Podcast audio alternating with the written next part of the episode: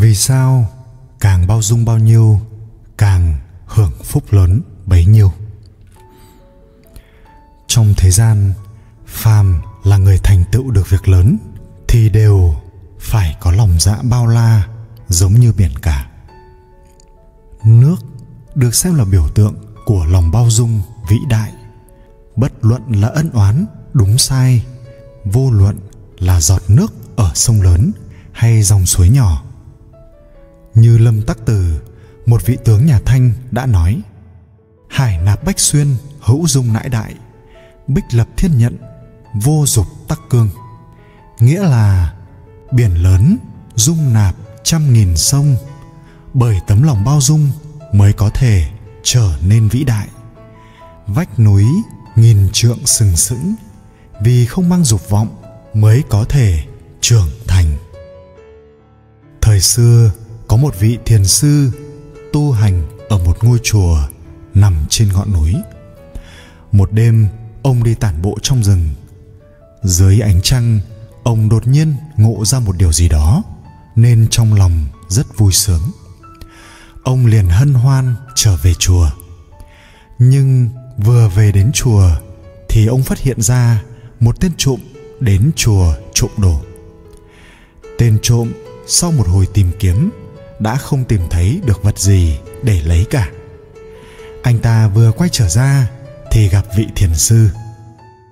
Vốn dĩ, vị hòa thiền sư đã đứng im lặng chờ ở ngoài cửa được một lúc mà không vào. Vì ông sợ làm kinh động đến tên trộm kia.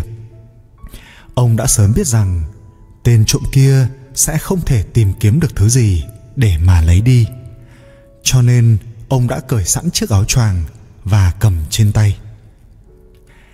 Tên trộm vừa ra cửa thì ngạc nhiên nhìn thấy vị thiền sư. Thiền sư nói, ngươi đã phải đi từ xa đến đây thăm ta. Dù sao thì cũng không thể để ngươi tay không mà ra về được. Đêm nay trời lạnh, ngươi hãy mặc chiếc áo này vào, rồi hãy đi. Nói xong thiền sư liền khoác chiếc áo của mình cho tên trộm. Tên trộm bất giác không biết phải làm sao, liền cúi đầu đi vội. Thiền sư nhìn thấy bóng dáng của tên trộm đi dưới ánh trăng, rồi biến mất vào trong rừng.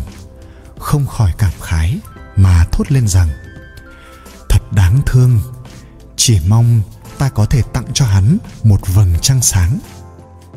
Hòa thượng nhìn tên trộm đi khuất, liền vào trong phòng, để trần như vậy mà tọa thiền. Ngày hôm sau, vị thiền sư thấy chiếc áo khoác của mình được để ở ngoài cửa một cách ngay ngắn, chỉnh tề. Trong lòng không khỏi bùi ngồi, xúc động. Ông mừng rỡ, tự nói, cuối cùng thì ta cũng đã tặng được cho hắn một vầng trăng sáng trong kinh phật từng nói. Chỉ một ý niệm cũng khiến hoàn cảnh thay đổi. Khổng tử cũng từng nói, khoan dung thì được lòng mọi người. Cho nên, chỉ một câu nói, một hành động nhỏ, hay chỉ là một nụ cười thôi, cũng đủ khiến cho người ta quay đầu hướng thiện. Dung lượng lớn nhỏ từ góc độ của con người mà nói, chính là tấm lòng độ lượng. Có câu thơ rằng, tướng quân ngạch tượng, khả tẩu mã, tể tướng đỗ lý, năng sanh thuyền. Nghĩa là chán tướng quân có thể phi ngựa, bụng thừa tướng có thể chèo thuyền. Người có tấm lòng khoan dung, rộng mở, được nhiều người yêu mến. Vậy nên trong đối nhân xử thế, chúng ta nên mở rộng tấm lòng sống khoáng đạt, bao dung, rộng lượng. Trong lịch sử, có rất nhiều bậc anh tài, tướng tài, vì bao dung mà làm được việc lớn. Bào thúc nha biết rõ và quý trọng nhân tài, không so đo tính toán, hiềm khích cũ mà bao dung tiến cử quan trọng. Lạn tương như hiểu được tầm quan trọng của sự hợp tác, nên ba lần bảy lượt né tránh và bao dung cho sự khiêu khích ngang nhiên của liêm pha. Gia cát lượng khéo dùng sách lược thuyết phục mà bảy lần bắt, bảy lần tha mạnh hoạch, người một mực không phục ông. Lý thế dân bao dung hết thảy những khuyên ngăn thẳng thắn, thậm chí đôi khi mạo phạm thánh giá của ngụy trưng. Chính bao dung đã thành tựu cho sự huy hoàng của họ, càng thúc đẩy sự phát triển của lịch sử loài người. Biển rộng mênh mông, không bờ, không bến, không có giới hạn, là bởi nó không cự tuyệt bất kỳ một giọt nước nào. Núi có thể đứng cao sừng sững vạn trượng, là bởi nó không từ chối, dẫu chỉ một hòn đá nhỏ. Bao dung có thể làm lay động được người khác, khoan dung tha thứ như dòng nước mát. Tưới nguội đi ngọn lửa hận thù. Tha thứ không phải là nhu nhược, khiếp sợ. Tha thứ là tự đặt mình ở một vị thế cao hơn. Từ bi là dùng thiện lương để bao dung lấy tất cả. Trước nhất là bao dung chính mình. Thiện lương là phương thuốc thần, hóa giải mọi oán hờn, thù hận. Một lời thiện lương có thể khiến lòng người chấn động. Trời xanh phải đổ lệ. Từ tấm lòng khoan dung của một người có thể nhìn thấy được thành tựu của người đó. Có tấm lòng khoan dung lớn bao nhiêu thì hưởng phúc lớn bấy nhiêu. Có lòng khoan dung lớn bao nhiêu thì thành tựu sự nghiệp lớn bấy nhiêu. Phúc báo và sự nghiệp ở đây không chỉ là vinh hoa phú quý, quan to, lộc hậu mà người đời thường nói đến. Cũng không chỉ là thanh danh hiển hách của một đời, một kiếp, mà còn là để tiếng thơm ngàn đời.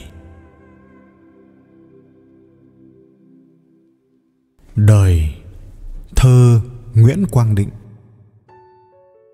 Đời người ngắn lắm ai ơi, giàu nghèo sướng khổ, chết rồi như nhau. Đừng khinh đói, chớ ghét giàu, đừng đem lợi nhuận lên đầu, chẳng hay dù cho danh vọng tiền tài, chết rồi cũng chỉ trắng tay thôi mà. Đừng vì vật chất xa hoa, đừng đem tiền bạc lên mà so cân. Đời người có phúc có phần, đừng nên đánh mất chữ nhân trong đời. Đừng nên sống ác ai ơi, kẻo sau chết xuống bị nồi lửa thiêu. Ở đời sống hãy thương yêu, tâm lòng thật dạ theo điều phật dăn. Gặp người hoạn nạn khó khăn, ai ơi hãy giúp, dẫu rằng ít thôi. Sống nên giữ đạo làm người, để cho con cháu đời đời nhớ ơn. Ở đời chớ tính thiệt hơn, chết sinh từ lỗ, cội nguồn đó thôi. Đời người ngắn lắm ai ơi, hãy yêu thương với những người xung quanh đừng nên hám lợi tranh giành, mất đi tình cảm, anh em một nhà. Làm con báo hiếu mẹ cha, sớm hôm hương khói, ông bà tổ tiên. Ơn mang trả nghĩa đáp đền, đừng vì ích kỷ mà quên hỡi người. Hãy luôn chia sẻ nụ cười, đắp xây hạnh phúc, niềm vui thật nhiều. Đừng nên phân biệt giàu nghèo mà nên phải sống, thương yêu hết mình.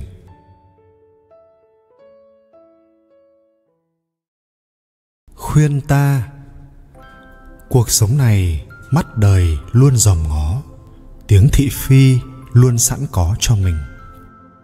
Người buông lời dèm xỉm với miệt khinh, khi ta vướng, bồn sình hay va vấp, biết tìm đâu giữa biển người tấp nập một chi âm khỏa lấp những vui buồn. Dìu dắt ta bước qua những đau thương, đổi cho ta viên đường thay hạt muối.